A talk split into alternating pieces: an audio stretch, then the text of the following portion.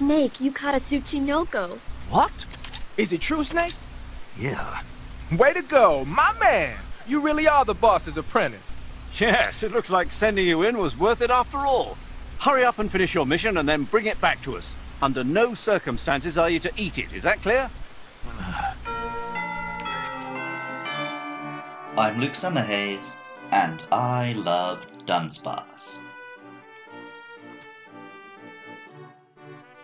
The Tsuchinoko is perhaps the most infamous creature in Japanese cryptozoology. It has existed in Japanese mythology as long as human society has existed in Japan. Its image appears on the earliest pottery, and it is mentioned in the earliest written histories. The Tsuchinoko is a type of snake, with a short, flat body which bulges outwards in the middle.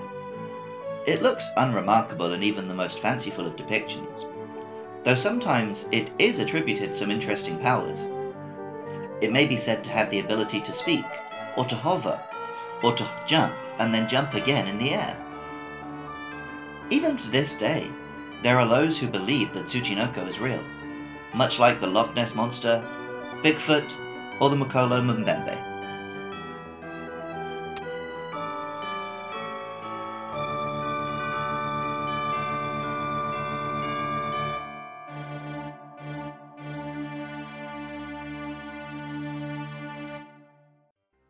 Early in a playthrough of Pokemon Gold, Silver, or Crystal, trainers are likely to come across Dark Cave. Entering this cave is entirely optional, and to make the most of it one needs to use the HM move Flash. However, spending a little time inside can lead to an encounter with an otherwise unavailable Pokemon, Dunsparce.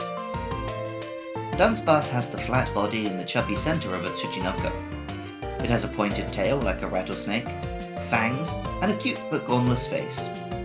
It even has two tiny little wings, which the Pokedex describes as giving it Tsuchinoko-like powers.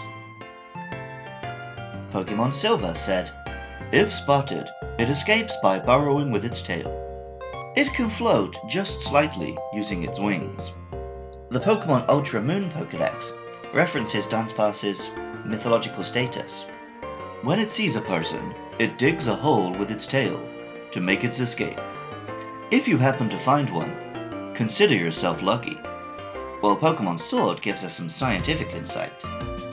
This Pokemon's tiny wings have some scientists saying that Dunsparce used to fly through the sky in ancient times.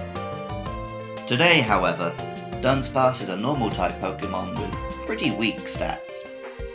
This is a shame, as with a little power its moveset could be plenty irritating to fight against.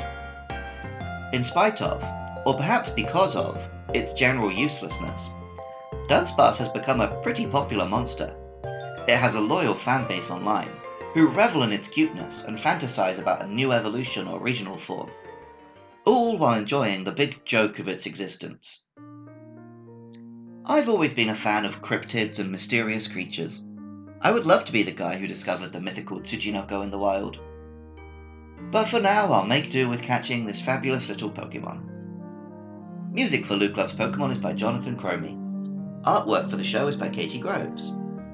Dunsparce was designed by Hironobu Yoshida. If you've enjoyed the show and you want to help me be able to keep hosting it online, please consider supporting at patreon.com slash lukelovespkmn. Just a dollar a month is a big help, and in return you can listen to episodes a week early. I'd also love it if you could get in touch. I upload this podcast every week, and the numbers tell me people are listening, so I'd love it if you all said hi. The podcast is on Twitter and Facebook at LukeLovesPKMN, or you can leave a five star rating and review on Apple Podcasts or wherever you're listening. Our next episodes will be about Gligar and Snubbull, so feel free to share your thoughts about those or any monsters. I love Dunsparce, and remember, I love you too.